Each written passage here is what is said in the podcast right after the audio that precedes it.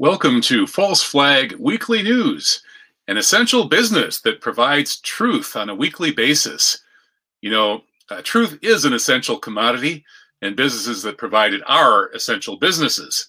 In fact, a recent double blind controlled study at Johns Hopkins found out that people who are deprived of truth for as little as 72 hours can suffer from a whole host of ill effects, including depression, stupidity, and ovine spongiform encephalopathy, otherwise known as dumb sheep disease. It's kind of like mad cow disease, except with dumb sheep disease, your brain gets eaten even faster.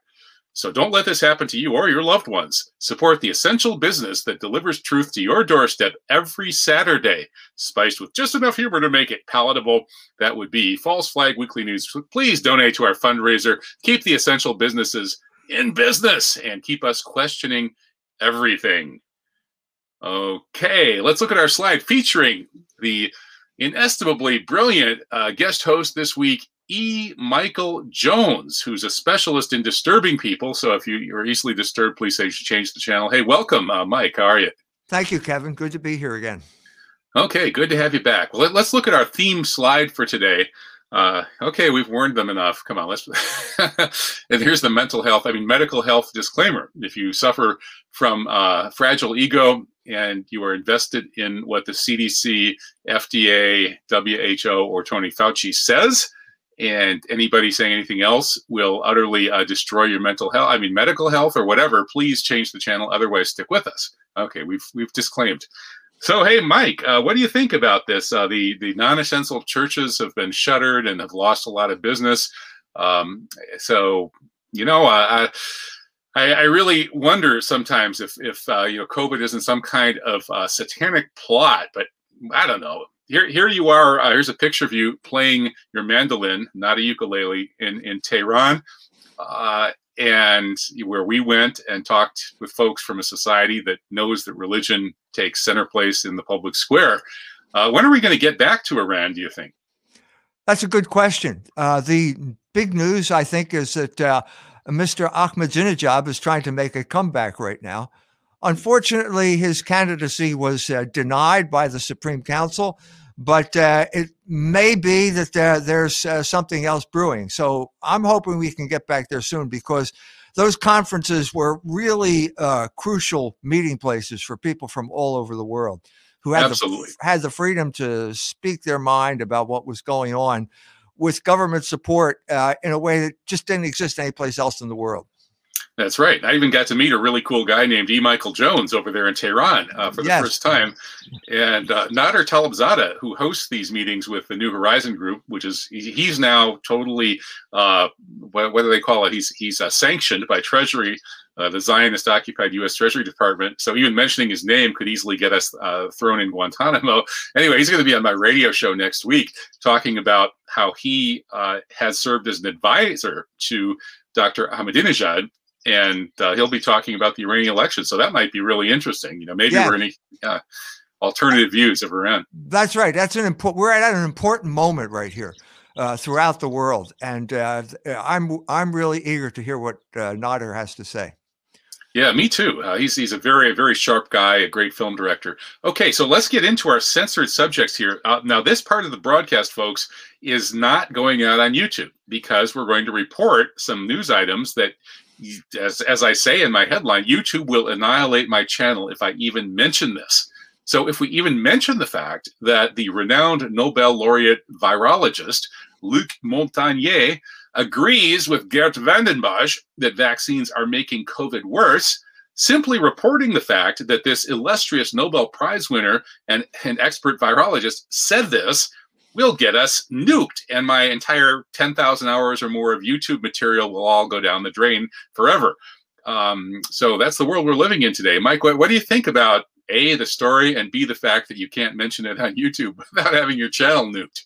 I think that, that that's a sign that they're losing the battle for the world's mind when they have to imply this uh, apply this type of heavy-handed censorship uh, where uh, you're in a situation where, first of all, who is doing the censoring at, at YouTube? Uh, Is it some guy uh, working, some uh, guy working for fifteen dollars an hour? No, Not no, that no. It's a, guy, it's a guy. Who's, thing. it's a guy who won. It's an. It's a vi- virologist PhD who's won at least two or three Nobel prizes. No, no, that's that's Luc Montagnier. Okay, but there's a guy at YouTube who's censoring him, and we don't even know who he is. We don't know what his credentials are, and he probably did not win two Nobel prizes. I think that's pretty clear.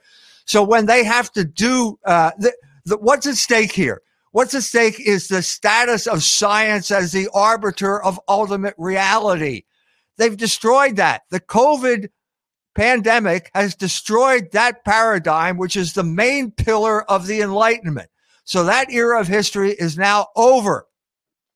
It looks that way. So let's get to the content of what Luc Montagnier says. And that's, of course, what they really don't want you to hear, which is just like Vanden Bossche, he's, he's saying that if you do a mass vaccination during a pandemic, you're tending to exert selective pressure on the virus to mutate and breed nastier variants. Now, I don't know if that's true, but Luc Montagnier has a better opinion than mine. In fact, he has one of those opinions that people should be allowed to hear, but YouTube won't let you hear it. I don't know what, Micah. Uh, do you do you have any sense of whether this apparent minority opinion among experts might be valid? Well, I defer to Dr. Montagnier. He has the credentials. Why shouldn't I defer to him on, in this regard? So, if that's the case, then we're faced with a, a choice here. Was this intended? Was this intentional? Or was it simply uh, collateral damage? Uh, that's that's the big question right now. Was this uh, an uh, was the infliction of harm intentional, or was it simply a byproduct of rushing to make a lot of money? They're probably not mutually exclusive, but someone's going to have to eventually dig into this uh, story. And if it was found to be intentional, then we have to have criminal proceedings here we're going to have to have the version, uh, a new version of the Nuremberg trials, because it's exactly a repeat of what happened in Nazi Germany. Instead of Dr. Mengele experimenting on people without their consent, we have Bill Gates and Tony Fauci and that whole establishment of big pharma, and they're going to have to go before some type of tribunal and defend what they did. Well, if indeed it's true that the uh, vaccination during the pandemic will breed worse variants and that will keep the pandemic going, one would have to wonder whether that might not be the plan all along because they, they want you to have to get booster shots twice a year. They're making all kinds of money on it. Right. And then who knows what other all, all agendas might be in play. Uh, so, anyway, people who are interested in, in looking beneath the surface of the mainstream propaganda on this issue should not only be paying attention to these uh, experts who are putting out non WHO approved opinions, but also they should check out this book by Cynthia McKinney uh, that came out uh, last year, When China Sneezes, which is a very good book. Uh, could, should have been titled When DARPA Sneezes.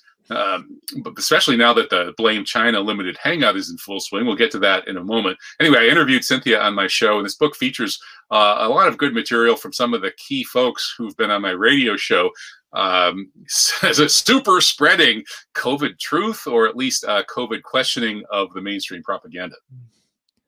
Yeah, well, Cynthia uh, is a courageous person. And in order to have anything to say, you have to be courageous at this moment in history because you have to stand up to the most powerful forces on earth.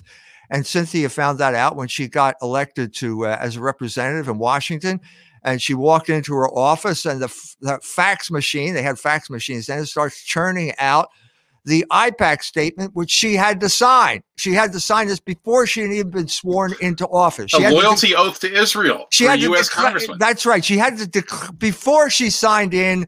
She had to sign a loyalty oath to Israel, and she refused to sign it, and that led to her demise as a a, uh congressman because the Congress is completely controlled by the Israel lobby.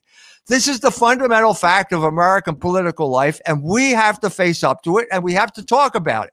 The fundamental conflict right now is between uh, the pro Israel uh, political forces and the anti Israel political forces. And that's only going to get greater in light of things like what happened in Gaza. Just uh, the week ago. And we'll talk about that in a moment when we get to that rubric. But sticking with our uh, massively censored uh, YouTube safe uh, or YouTube unsafe, I should say, COVID rubric, another really courageous woman who comes on my show periodically and did last night is Dr. Meryl Nass. And she was on with Edward Curtin, who's a fantastic dissident writer. Everybody needs to read his stuff.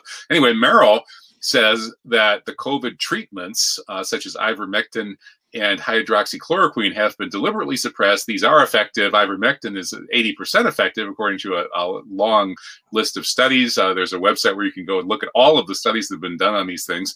So she thinks that the uh, somebody wanted to keep this pandemic going, and uh, that banned these treatments in order to do so.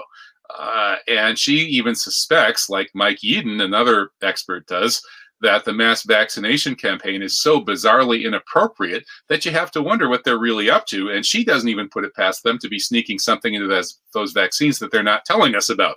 So this is the kind of information, as I told her, that'll get your YouTube channel nuked, uh, your social media uh, deplatformed. But I, she's a, a world class expert on biowarfare, a medical doctor who's prescribed this stuff and does prescribe this stuff to her patients, has gotten pushback. Another uh, person who has a good knowledge base. And if we're not allowed to hear these voices and there's only one side of the debate that's allowed, that's a real red flag.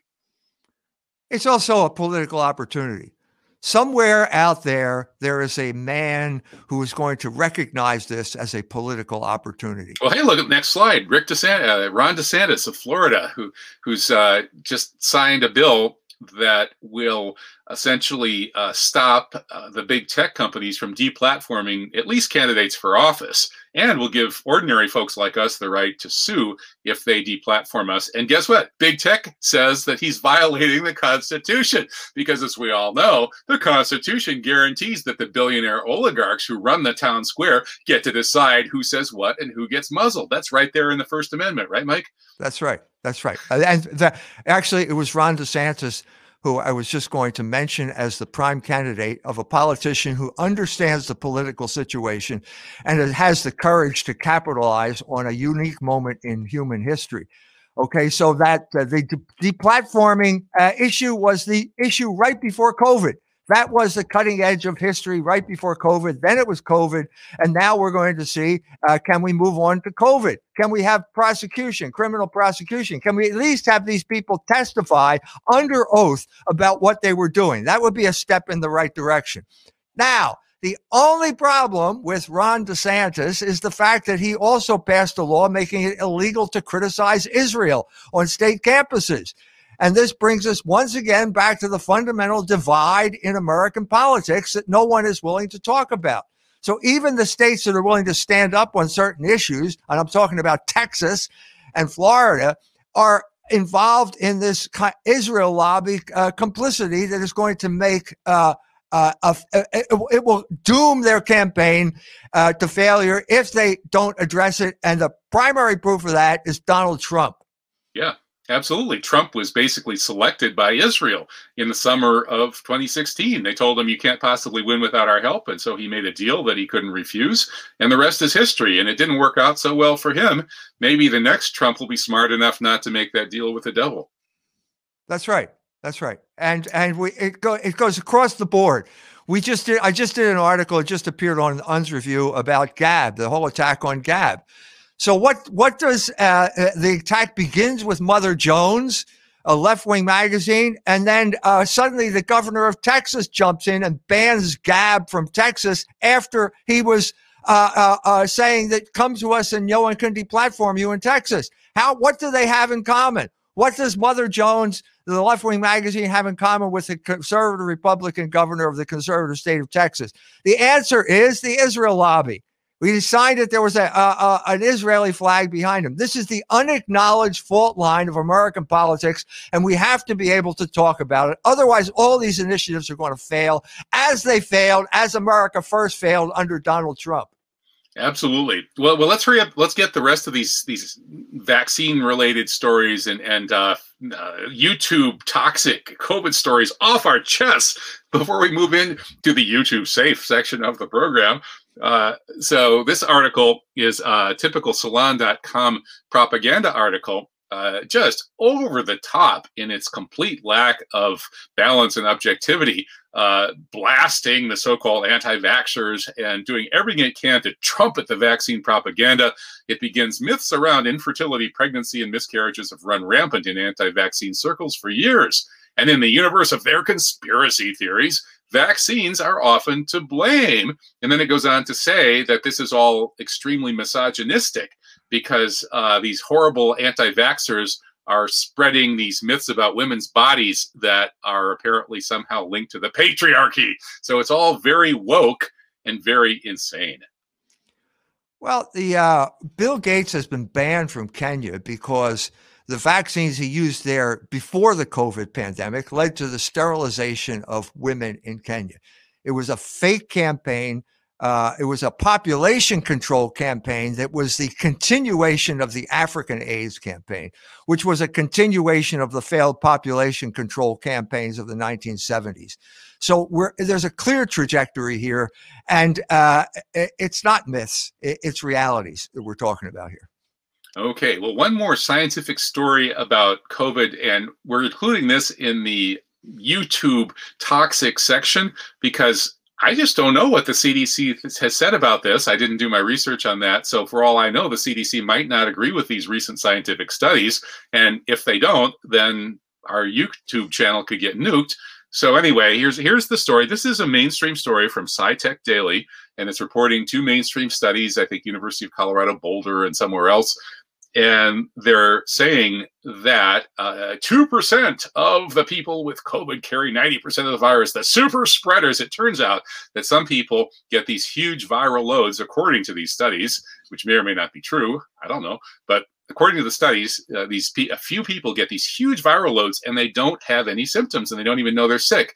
And those people are the ones responsible for spreading almost all of COVID. So if we could just identify them and track them and surveil them with drones and then bring a killer drone down, oh no, we don't want to go that far. But seriously, folks, the super spreader story, you know, blaming the evil super spreaders. They've been blaming me as a super spreader of COVID conspiracy theories. Seems like there's a scapegoating thing here where they've got to, you know, scapegoat the super spreaders Mike, uh, are we super spreaders? Uh, Actually, this this sounds like an anti-Semitic meme. This sounds it like does. Two, they're two percent. Just two, like what's yeah, the two percent? Who is that two percent? It sounds like oh, uh, Streicher's talking about the Jews as the two percent who are contaminating all of German uh, culture at this point. I think that's where they got. I think that's where they got the idea. We that's, have to. The, the, the, problem. The problem with uh, the demonization that's going on is it's a large number of people we're seeing this with anti-Semitism. When when Sean Hannity gets being accused of being an anti-Semite, you know you're in trouble because when everybody who voted for Donald Trump is some somehow suspect, it's not going to work. You have to limit it to a small group of people because then it looks simple to eradicate. Simply eradicate that small group of people, and then everything is fine. That's the problem with COVID. And they've, they've created an even greater problem by saying now that if you're fully vaccinated, you don't have to wear a mask. Well, the people who were, uh, were anti vax were not wearing masks to begin with. And so, so now you can't tell anymore. You lost the power of your symbol because it, the category got too big to demonize. That's right, and and they're censoring way too much too. Uh, this next story shows how Project Veritas has gotten these internal Facebook memos showing that Facebook is now openly admitting, in their internal memos anyway, that they will take down accurate information. They will take down facts. Uh, not because the facts aren't true. No, even absolutely scientifically validated true facts will be taken down if they don't support the narrative. Um, for instance, VAERS data is censored because it suggests quote unquote extreme risk without providing context. And of course, that VAERS data, which is people sort of self reporting and so on, uh, unvetted reports of uh, bad effects from vaccines, including deaths. And so far, I think there have been about 3,000 reports of deaths from these COVID vaccines. That data cannot any longer be reported on social media. And so, this is the last story that we're reporting here on, on COVID issues. These stories are all way too hot for YouTube. Um, and and it's ironic that the final story in this this list of, of too hot for YouTube stories is a story about big tech censoring anybody who presents even true facts that don't support their narrative. Uh, so I, I, think they're undermining their own credibility in ways that you've been talking about, Mike. Yeah, they're overplaying their hand. You're yeah. way overplaying your hand, and you're you're asking for a reaction. You're just begging for some type of reaction. Someone's got to take this up. No one should have this power.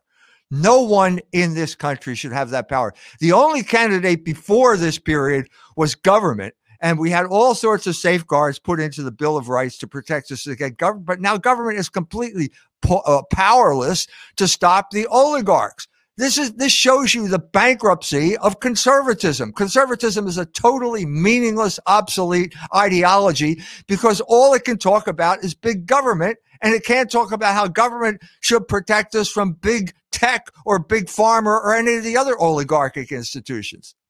Absolutely right. Well, now let's move on to our um, YouTube safe section of the program. So even as I speak, uh, our producer Alan in his uh, highly advanced uh, technical control room, which looks like something that NASA would use for exploring the uh, outer reaches of Pluto or Venus or whatever. Uh, Alan is now pushing a little red button. And hopefully, it's not the ejection seat button or the nuclear strike button, but it's the start the YouTube uh, video button.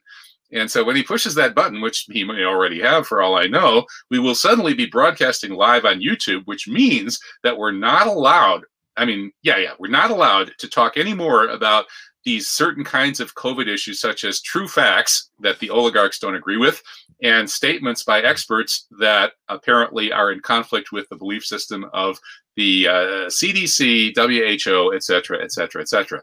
So, anyway, we're, we're not going to say anything like that anymore on this show. However, big tech has, during the, just the past two weeks, massively reversed itself and said that from now on, we are allowed to talk about the fact that there's a really strong case that COVID was made in a lab. So uh, if the oligarchs let us talk about it, hey, let's talk about it. Mike, what do you think? I I think that this first of all, the story came out at the very beginning. I wrote it up in the article in Culture Wars magazine, which is about 15 months ago, February of 2020. The whole story of the Chinese lab is obvious. It was complemented by the fact that uh, a Harvard professor had just been arrested for collaborating with the Chinese. That Harvard professor uh, had invented the wire that you use to splice genes. And one of one of the Harvard students, it turns out he's not a student. He's a member of the Chinese military, and he was uh, boarding a plane at Logan Airport with socks full of vials of biological material. Where is that story gone? Has this guy gone to trial? It disappeared. Okay. But the point here is that now this story is coming back because it is the only story that's in the interest of the United States intelligence establishment. Okay, so it had to come back. Uh, Trump did it, and anything that Trump did was bad. But now we have to realize no, this is a good story because it allows us to shift blame to the Chinese. Blame the Chinese for it. Well, that's not the story. The story is that Anthony Fauci funded these studies at the Wuhan Institute of Virology. And so he should be called into account along with all the other fifth columnists who are working with the Chinese Communist Party to develop these weapons. I, I met in person a lady who was working out of Fort Detrick in Maryland. And she told me, Oh, I'm a professor. Well, what's your, oh, yeah, Fort Detrick is biological warfare. Well, she was embarrassed that an American knew that. Okay. So, anyway, the conversation shifts. Well, where are you going? Uh, I'm going to Uganda uh, tomorrow. Well, what are you going to do in Uganda? Well, I'm going to collect ticks from cow's ears. Well, what are you going to do with them? Well, we're just going to, well, wait a minute. This is biological warfare. You're going to fly back on a commercial flight with infected ticks from Uganda, and we're not supposed to be upset about this. Oh, it would never, this would never escape. We have protocols that make sure that this would never escape. Uh, uh, uh but, but by the way, actually, something did happen uh, last week at Fort Detrick, and we did have an emergency because the intern didn't know how to use the machine, to blah blah blah. So this was a, this was waiting to happen. We shouldn't be doing, we shouldn't be funding research at, at Fort Detrick and then pretending that the Chinese are doing it all by themselves. This is hypocrisy. So if you're ever flying back from Uganda, sitting next to a bio warrior, and you start feeling an itch on your neck, and you pull a tick off, you know you, you better uh, better Stick. go down to, to visit the doctor quickly. Uh, yeah, yeah, you can't make yourself. Well, well, Mike, I, I would double down and triple down on what you're saying, and point out that in light of Ron Unz's work and other people that have been on my radio show, Jeff Brown, and so on and so forth, about all of the uh, very powerful circumstantial evidence that COVID was uh, deliberately unleashed in a neocon bio attack on China and Iran, and maybe blew back. And of course, maybe the blowback was intentional at some level. In light of all that evidence, this whole blame China thing is just a limited hangout. And indeed, you know, look at this headline how the Wuhan lab leak theory suddenly became credible. If you actually read the timeline, there's really nothing that makes it any more credible. We already knew everything uh, on that timeline. We knew the actual information more than a year ago. So the timeline doesn't explain why it became credible. So why did it suddenly become credible? Well, because the billionaire oligarchs who own and run the mighty Wurlitzer propaganda organ had a meeting in a smoke-filled room and decided to opt for a limited hangout. And so that is why it suddenly became credible. That is why we have always been at war with Oceania even though we were at war with Eurasia last night. Uh, so this this is just goes to show the uh, pathetic level of free speech in America, and the fact that Ron Unz's work, which is so powerful and convincing, uh, totally indicting the uh, well, presumably Pompeo, Bolton, and a group of neocon bio warriors in uh, a screwed up bio attack on China and Iran, is hardly even discussed. Really goes to show that our media is just completely controlled. We need government intervention here. We need a congressional investigation into this. And then we need an attorney general who will hand down indictments as a result of that. This, the magnitude of this evil demands some type of uh, justice before uh, the legal system. Absolutely. Well, look at our next story. The good news is that Josh Hawley and his friends have passed this bill to declassify COVID origins uh, intel. The, but the bad news is that the specific language orders the director of ODNI to declassify, quote, any and all information relating to potential links between the Wuhan Institute of Virology and the origin of the coronavirus disease. Well, guess what? There probably isn't much. Uh, probably the COVID was unleashed by a couple of covert operatives who were inserted into the U.S. military uh, sports games team that played at the U.S. Mil- at the military Olympics in Wuhan in October, the exact moment when the very first cases uh, began. Uh, so this blame China so-called de- declassification thing is just another limited hangout. Yes, that's why we need to. Is it possible do we have a government? This is the question. Do we have a government that can act independently of all of the oligarchic actors behind the scene who pay for the election of these candidates? That is the big crisis. This is the crisis of the Enlightenment. Okay. The only achievement, as far as I can tell, a lasting achievement of the Enlightenment is representative government. And that was the foundation of the United States of America. So someone is going to have to explain to us, do we have representative government or not? Or are all you folks there in Washington simply proconsuls for the oligarchs, for big money one way or the other? Are you all bought off? Are you all whores of one lobby or that sounds other? like a rhetorical question, Mike. It is. It is. I'm waxing very rhetorical at this point. Okay, so uh, so moving on to more limited hangout news. Uh, Biden is now announcing that the intelligence community is torn between two likely scenarios. One, oh, it just happened to jump into humans from animals, even though all of the evidence shows that didn't happen. And then the other so called likely scenario, according to Biden, is it came from the Wuhan Institute of Virology, so we're going to have to sue China for trillions in reparations. Those are the only two possibilities, according to Biden. The third and vastly more likely possibility that neocons like Pompeo and Bolton uh, sent it as a bio attack against China's economy, which is the biggest threat to U.S. domination of the world that's ever existed, and against Iran, which the neocons hate. That very strong, if not overwhelmingly probable possibility is not even mentioned. This is a textbook case of what we call, when we're teaching critical thinking, a false dichotomy, right? It's like you're either with us or you're with the terrorists.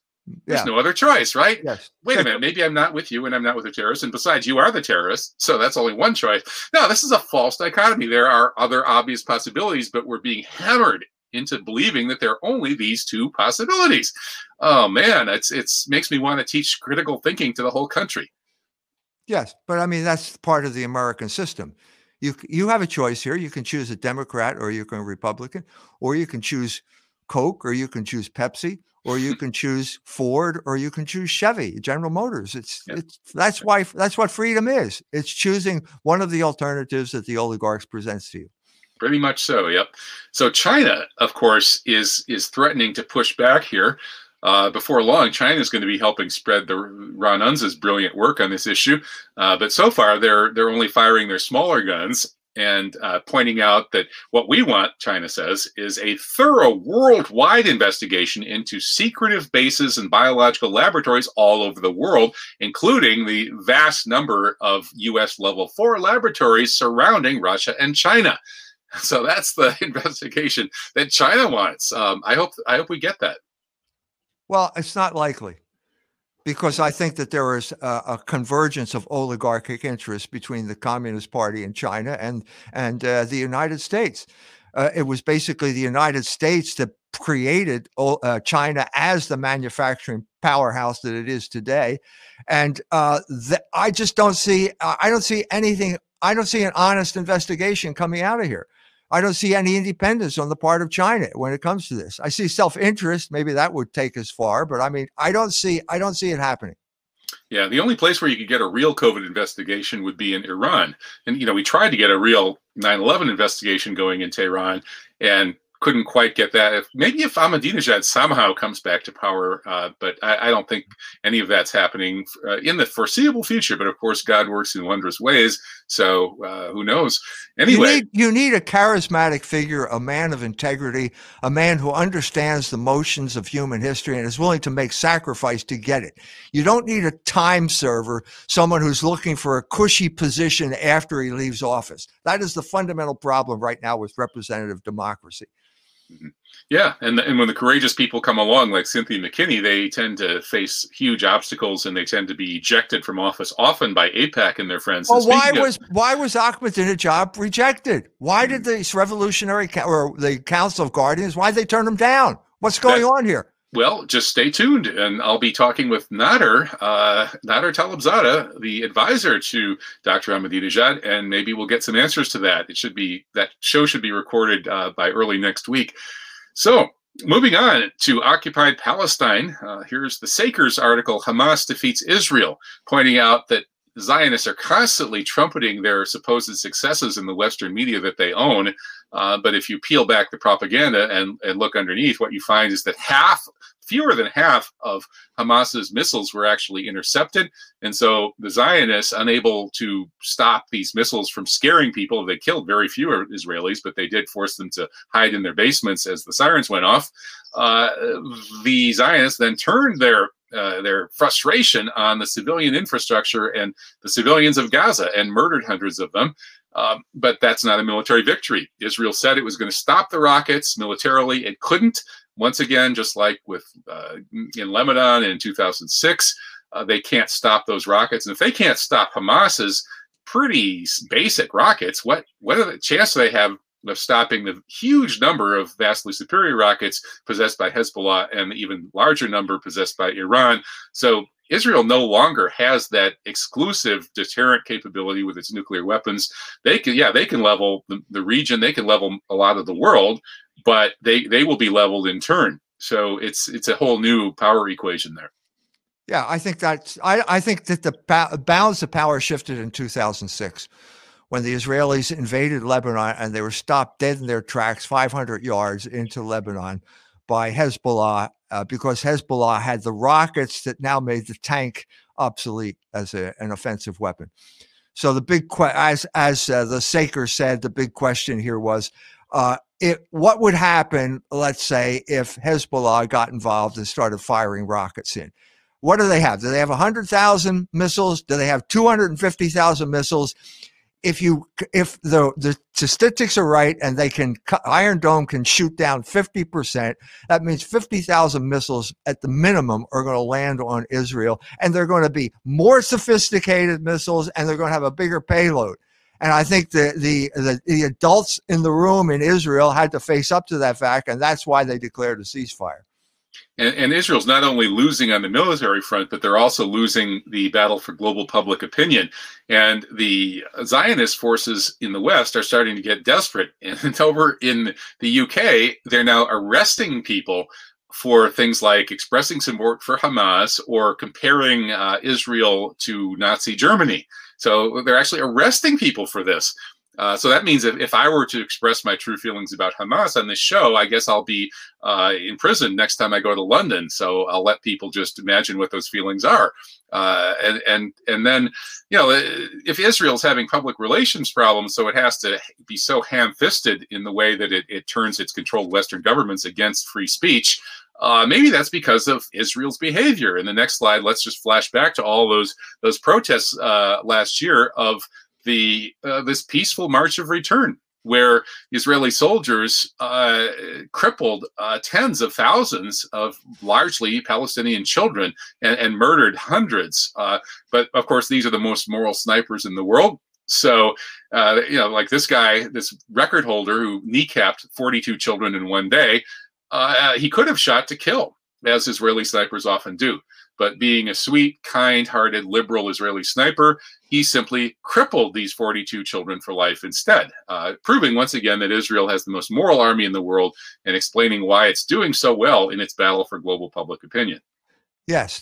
Thank God for humanitarian snipers. Indeed. Uh, yeah, they, they're, they're they, the they have the world record for that. They're the best kind of snipers, yeah, humanitarian absolutely. snipers. So, so the, so the Western mighty Wurlitzer is having a problem uh, trying to sanitize this kind of thing. And uh, look at this New York Times front page headline. Uh, it makes you wonder if the Times is getting schizoid. I mean, they've typically been, you know, their, their headline or their, their motto was "All the Jews think fit to print," or no, I'm sorry, all the news think, all the news that's fit to print.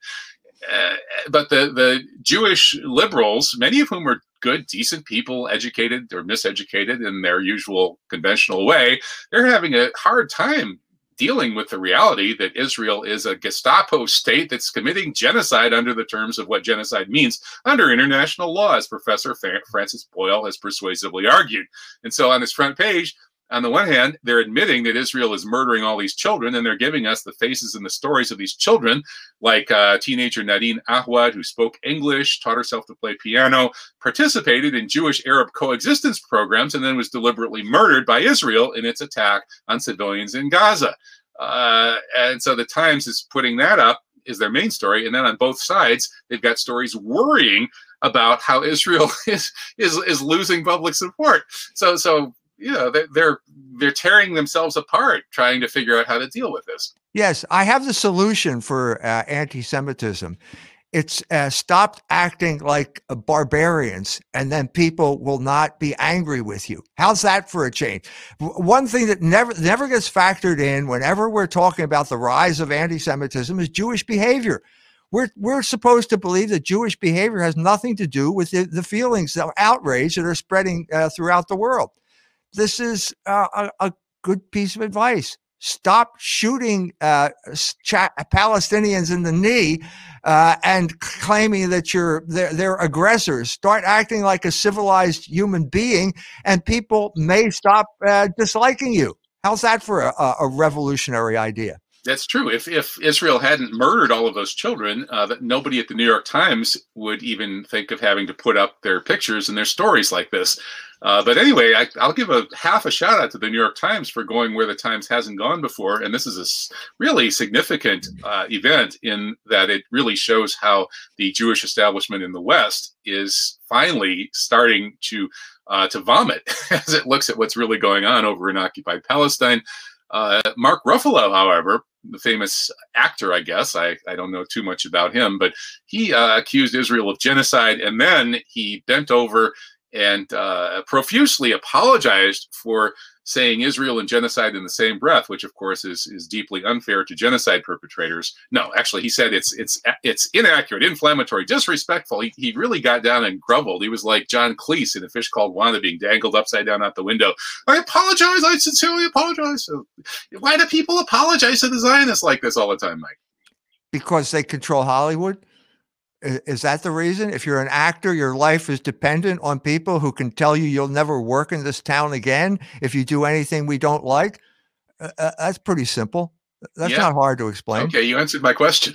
so, mm-hmm. okay, let's move on to the from the from the Zionist dominated media and Hollywood stuff to uh, a really good story about the horrific state of the controlled corporate media in the United States. A historical overview, indeed, that gets, I think, everything right except for the, the part that you talk about, Mike, which is is the part played by uh, organized Jewish power in this story. And uh, it's it's interesting, isn't it, that Fran Shure can write this very long, detailed history of the takeover of the corporate media by propagandists and and leave out the part that you specialize in.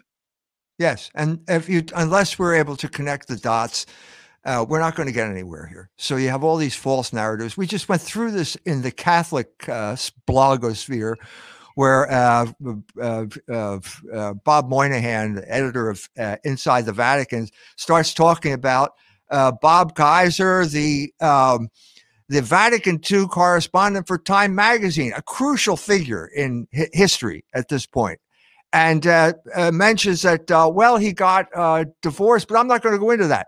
Well, because if you went into that, you'd have to talk about Malachi Martin running off with his wife.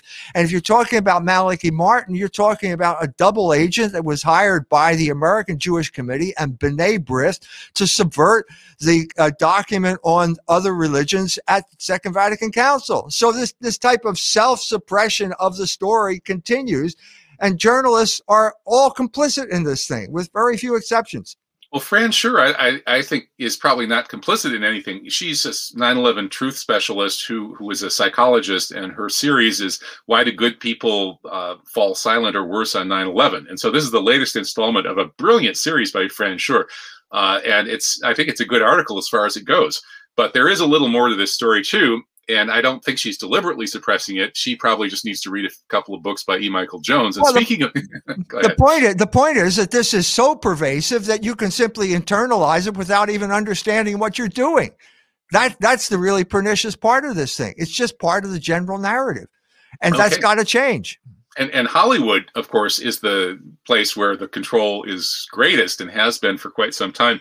Uh, here's an interesting piece uh, by Andrew Joyce published at Unz on uh, this film by Cecil B. DeMille, King of Kings. Uh, it was the kind of the forerunner to the Passion of the Christ, and apparently an attempt to present a Christian version of the gospel on screen was unacceptable to the organized, uh, most powerful element anyway of the Jewish community, uh, and so.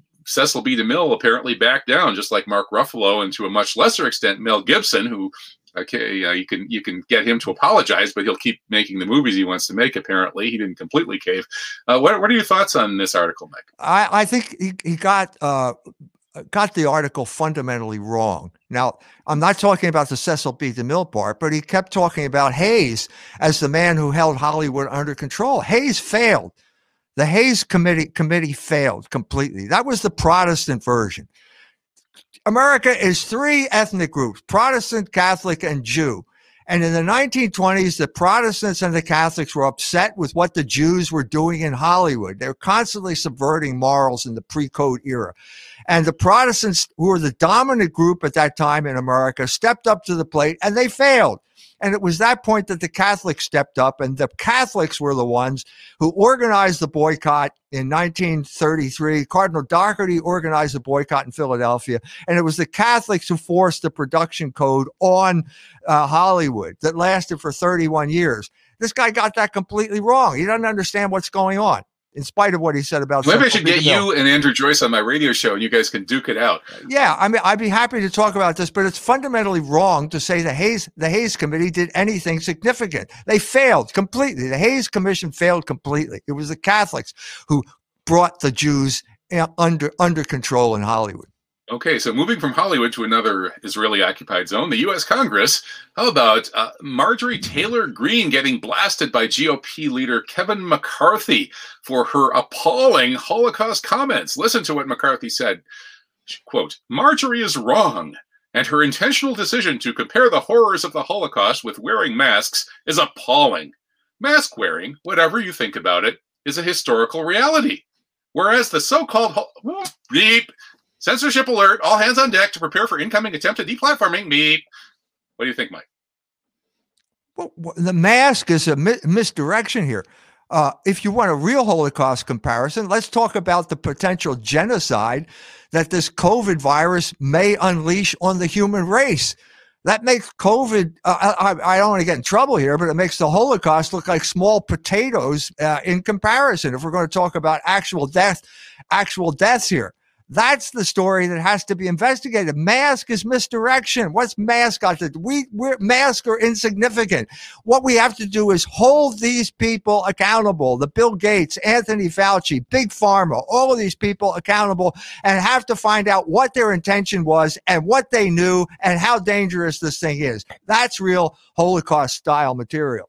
Okay, well, we're not supposed to mention the Holocaust except in approved ways and it's considered anti-Semitic. And we're told that anti-Semitic hate crimes are now becoming much more common in the wake of the Gaza violence. That's the NPR story, uh, and you have to wonder how many of these reported incidents, like a, a shattered window at a synagogue in Skokie, uh, four men yelling "Die Jew" at a guy in a skull cap in Bal Harbour, Florida, things like that uh, you have to wonder how many of these were actually false flags. Just like back in February, in February 28th, 2018, the Justice Department announced, "quote The Department of Justice uh, has announced the indictment of Michael Ron David Kadar, 19, who holds dual United States and Israeli citizenship in three jurisdictions for hate crimes and other offenses. Well, it turns out that the huge rash of hate crimes and threats and so on all over the United States at that time that made front page headlines was all a false flag run by this 19 year old Jewish Israeli American guy whose uncle is the nastiest anti Arab racist in the Shin Bet Israeli secret police. So that was a false flag. And I wonder if this one is too the first suspect whenever a swastika gets painted on a synagogue is some Jew at that synagogue. This is this has happened over and over and over again. Whether it's university, well, well, whenever uh, university campuses, wherever the first suspect is always someone perpetrating this myth of uh, uh, uh Nazi threat, which is non-existent. Okay, as I said at the beginning, the main cause, if you want to call it anti Semitism, the main cause of anti Semitism is Jewish behavior. And the main example of, of uh, horrendous Jewish behavior is Israel's uh, genocidal attack on Palestinians. That's the root of the problem. Uh, if you're really interested, then stop the behavior. But that's not what this is about. Watch the film Defamation. It's mm-hmm. about an Israeli, uh, and it begins with his mother, his grandmother saying, You can't trust Jews when they talk about this. And he goes on to prove exactly that by going to the ADL, where people are hired to generate this type of false flag information of there was a broken window in Skokie. Well, who, maybe, I don't know, maybe there was a hailstorm in Skokie. Why is this automatically some type of evidence for something you're trying to manufacture? Yeah, remember, remember the toppled tombs, tombstones at the Jewish cemetery? It turned out nobody had taken care of the cemetery for years and they were just toppling naturally. Yes. So. so so we have a huge propaganda machine at the ADL that is constantly churning out facts like this. But again, let's get back to the heart of the matter. Stop acting in a certain way, and people will stop uh, disliking you. Very well, simple. it isn't, it isn't just the uh, Jewish people, uh, and of course, the vast majority of Jewish people are are not directly guilty of acting in any bad way. So it's it is kind of unfair that uh, your Jewish neighbor would get blamed for what Israel is doing, especially if he doesn't have any use for Israel, as most of my Jewish friends throughout life have not. Um, but you know, a lot of people act well, badly. It's up, it, it's up to them to come forward and denounce organizations like the ADL, which are putting all Jews at jeopardy because of their propaganda. Well, that wouldn't be a bad idea. But hey, how about the Pope? Maybe he should be denouncing too, instead of uh, kissing the ring, you know, kissing the Auschwitz tattoo. I mean, next he'll be bending over and kissing Bibi's behind if he hasn't already. So, you know, uh, at least I hope he's not kissing Bibi's behind ex cathedra. Uh, Mike, what, what do you make of this? Did, did you do this deliberately to, to, to embarrass me? Yeah, yes. I, I always have to do an embarrassing anti-pope story uh, just to see see how you can defend him. Well, you succeeded. You succeeded. Okay, this is embarrassing. Yeah, is that okay? That well, we I guess we could stop there, but yeah, this so so this woman uh, told us that she, as a child in uh, in Auschwitz, she had been experimented upon by Dr. Joseph Mengele, the Angel of Death. So she personally knew Dr. Mengele, who apparently used to bounce her on his on his knee while he was conducting horrific experiments. So I mean, maybe that's true. I don't know if it's true. That's a that's a very sad, horrible thing, and I'm not going to defend Dr. Mengele, but I'm not going to really defend the Pope either. So let's move on to the less, next less embarrassing story. Oh, another embarrassing anti-Catholic story. Actually, here's the Archdiocese of New York segregating the vax from the unvax. So how do you separate the sheep from the goats? Well, you could ask for a vax card at the church door, or you could do it during confession. Father, Father, please forgive me, for I have sinned. I let this hot young nurse use her hypodermic needle to engage in intimate contact with my skin. Or about Father, Father, I have committed terrible sin. I doubted the holy word of Dr. Fauci and the CDC, and I avoided the holy sacrament of the COVID vaccine. So, I mean, what's this segregating vaccinated people and unvaccinated people in the churches? Is that it, happening in your church? It, it's difficult to get involved in this without uh, engaging in ridicule of something like the sacrament of confession which is not something that should be ridiculed. Okay. Uh, okay. I, apologize. I, I, have to do, I, I try to offend everybody on False Flag Weekly News. It's difficult because Catholics are in a difficult position at this point. So it's difficult. I mean, I went through this with Owen Benjamin recently, who uh, spent hours uh, ridiculing the Trinity. Okay. No matter how bad the situation is at your local parish, you should not ridicule the Trinity. You know, that's the problem. And when you end up doing this type of thing, you play into the oligarchic plan, which is to destroy the Catholic Church. And the Catholic Church, unfortunately, has people who are complicit in this type of stuff. The biggest problem here is that the Catholic moral theologians accepted the oligarchic testimony that this was a vaccine.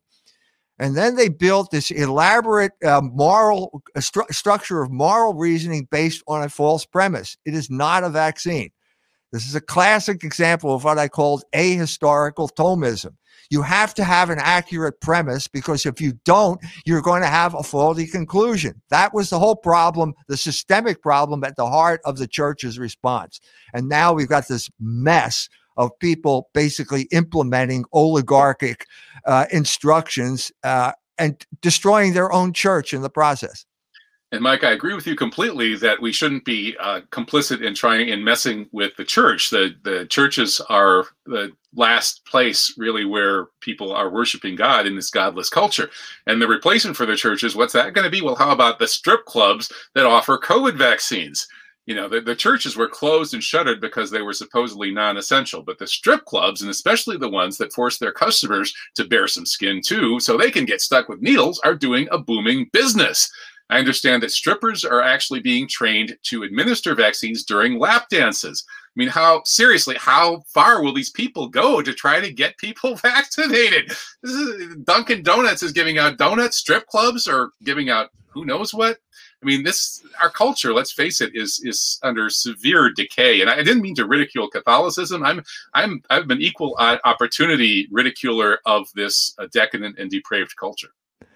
Yes, well, I'm glad that lady's wearing a mask. She's not wearing much else, but she's wearing a mask. So if she takes the mask off, we have to arrest her for uh, indecent exposure. Yes, that's right. So yeah, there, this is a sign that the vaccination program is failing if this were, if you were actually suffering from a disease, and if the government actually had some type of cure for that disease, they wouldn't have to pay you to get injected. So everybody, uh, there's a large segment of vaccination, as I heard, uh, stalled at under 50% in Ohio. So at this point, they had to declare victory uh, a la Vietnam uh, and say you don't have to wear masks anymore. And they had to abandon their campaign be- before it came obvious that what we're really talking about here is herd immunity, which has already kicked in. And anything that the vaccine is causing is uh, deleterious side effects. It's only making the situation worse. Indeed. Well, uh, these are signs of cultural decay and decadence but hey there's one guy who's standing up against it and it's it's not me it's not you. Well i guess it is us maybe but how about Cornel West? I actually kind of like Cornel West. He, he came to a 9-11 truth protest and let it be known that he's a semi-closet truther so uh, i'll grant him that. Anyway he says that the anti-classics campaign purging the evil dead white men from howard university and other campuses is a terrible act. Um, a uh, it, it, treats Western civilization as irrelevant, harmful, worthy only of condemnation. This is a sign of spiritual decay, moral decline, decline and uh, deep intellectual narrowness. And I have to agree with him. Yes, of course it is. So where where were you before? Why is it now, just now, that you're understanding this problem? Jesse Jackson did this in the 1990s. Remember, hey, hey, ho, ho, Western culture's got to go. That that was his chant. Why why are you coming so late to the party here, Cornel? I don't know. Uh, did, did you, I, I think his ox got gored at Harvard, didn't it? Didn't yeah, it? yeah. He, he's the Zionists are coming after him at Harvard, so maybe this is his way of pushing back because, of course, the Zionists are not really that well known for uh, cherishing the classics of Western culture. Uh, and, speaking of, of decadence and depravity and the decline of Western civilization, how about Jeffrey Epstein? He's a, a good sign of that.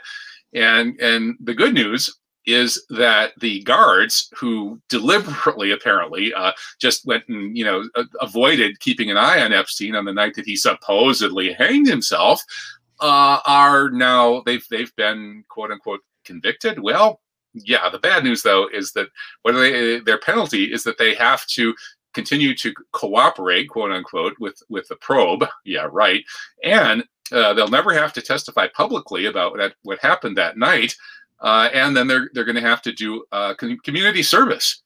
So they they covered up this murder of this guy, or now wait a minute. Now wait wait yeah. wait a minute, Kevin. They just didn't want to everyone to see Epstein committing suicide. That, I that, see. Yeah. That, that I think that's perfectly plausible, isn't it? Modesty. Yeah, yeah. There you go. They were just sparing our sensibilities. That's an awful thing to do. There, there you go. So, so the cover of the Epstein cover up continues, and even though polls show that two thirds of Americans do not believe Epstein killed himself, and of course the other one third are apparently suffering from a severe form of ovine spongiform encephalopathy. And if you don't know what that is, it's because you're watching the censored YouTube version of this show and you missed the first 15 minutes. So you might want to go back and watch the whole show on BitChute. All right, next story. Uh, big oil suffers a historic blow uh, on its fossil fuel mining and climate destruction. We're told Exxon and uh, other big oil companies are now being hammered by their own shareholders. We're basically forcing them to stop going after oil. And uh, Ford is telling them it's going fossil fuel free. So that's the end of fossil fuels. I'm not sure if that's going to be good news for the economy, though. What do you think, Mike? Well, why did you create this problem in the first place? Why we we are now when uh, we are now at a point where the whole suburban build out, including malls and highways, is now a, an obsolete form of technology. It's an obsolete form of retail technology. Yep. When when I moved to South Bend, Indiana, 40 years ago, the mall had just been built, and Sears was the anchor store, and that was the world as we knew it. Well, who would have thought that Sears would go belly up, and that the mall would become obsolete? So why did you why did you impose this on us in the first place? It was a bad idea. It was only because big oil and and the big tech, the oligarchs at that time, well, General Motors and uh, and uh, Standard Oil. So uh, it was a mistake. Are we going to learn from that mistake?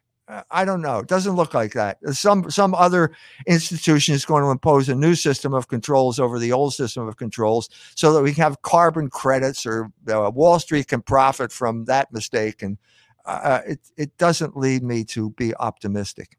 Indeed. Uh, well, uh, I think what's his name? Uh, Kunstler uh, has written not not William Kunstler, but James Kunstler has written a great book on what you were talking about. This deliberate destruction of streetcar lines and deliberate creating a suburban wasteland, so everybody would be forced to drive cars using lots of fossil fuel, which was good for big oil and for the auto industry.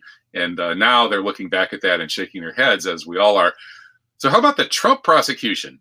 Is there a Trump prosecution? Well, there may be soon. Grand jury is weighing evidence against Trump. Uh, so, Mike, are they going to string him up? Well, how many times have they tried and failed?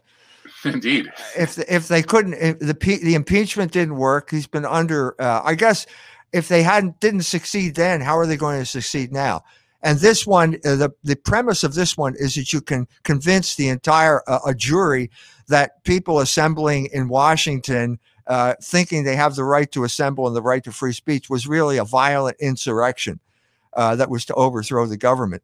uh, because certain people, the guards were told to let these people into the to the uh, halls of Congress. Uh, this is not going to stand up in any court of law. Okay, so so your prediction is Trump walks, and and how about UFO whistleblowers? Will they walk or will they be punished? Well, Luis Elizondo, who's a former head of the Advanced Aerospace Threat Identification Program, uh, says that when he tried to blow the whistle and disclose certain facts, suddenly there was a big smear campaign mounted against him. So there may be some kind of backroom dealing going on between the pro disclosure and anti disclosure forces, or maybe they're all just making up some big propaganda thing, or maybe it's actually the jinn, the uh, the evil spirits, not the UFOs. There are all sorts of possibilities that we often speculate about at the end of False Flag Weekly News.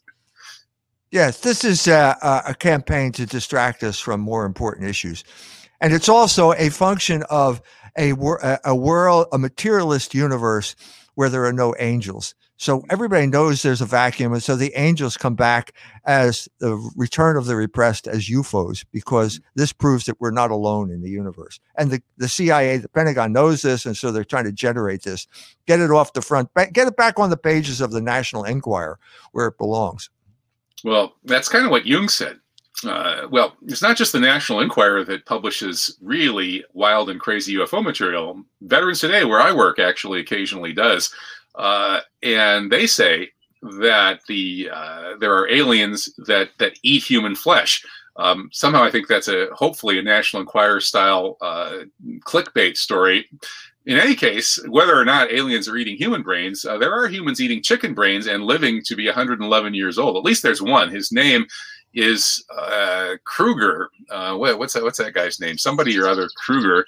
Uh, and he says that eating a little chicken brain every day will keep you alive uh, to an ex- advanced yeah. old age. He says yeah. they're delicious little things. There's only one little bite, which is what the aliens say about human brains, according to veterans right. today. Uh, but I take it you're skeptical about both the longevity properties of chicken brains and the stories of aliens devouring human brains, Mike? There was an article in the 70s about the people in the Caucasus, why they all lived to be 100 years old.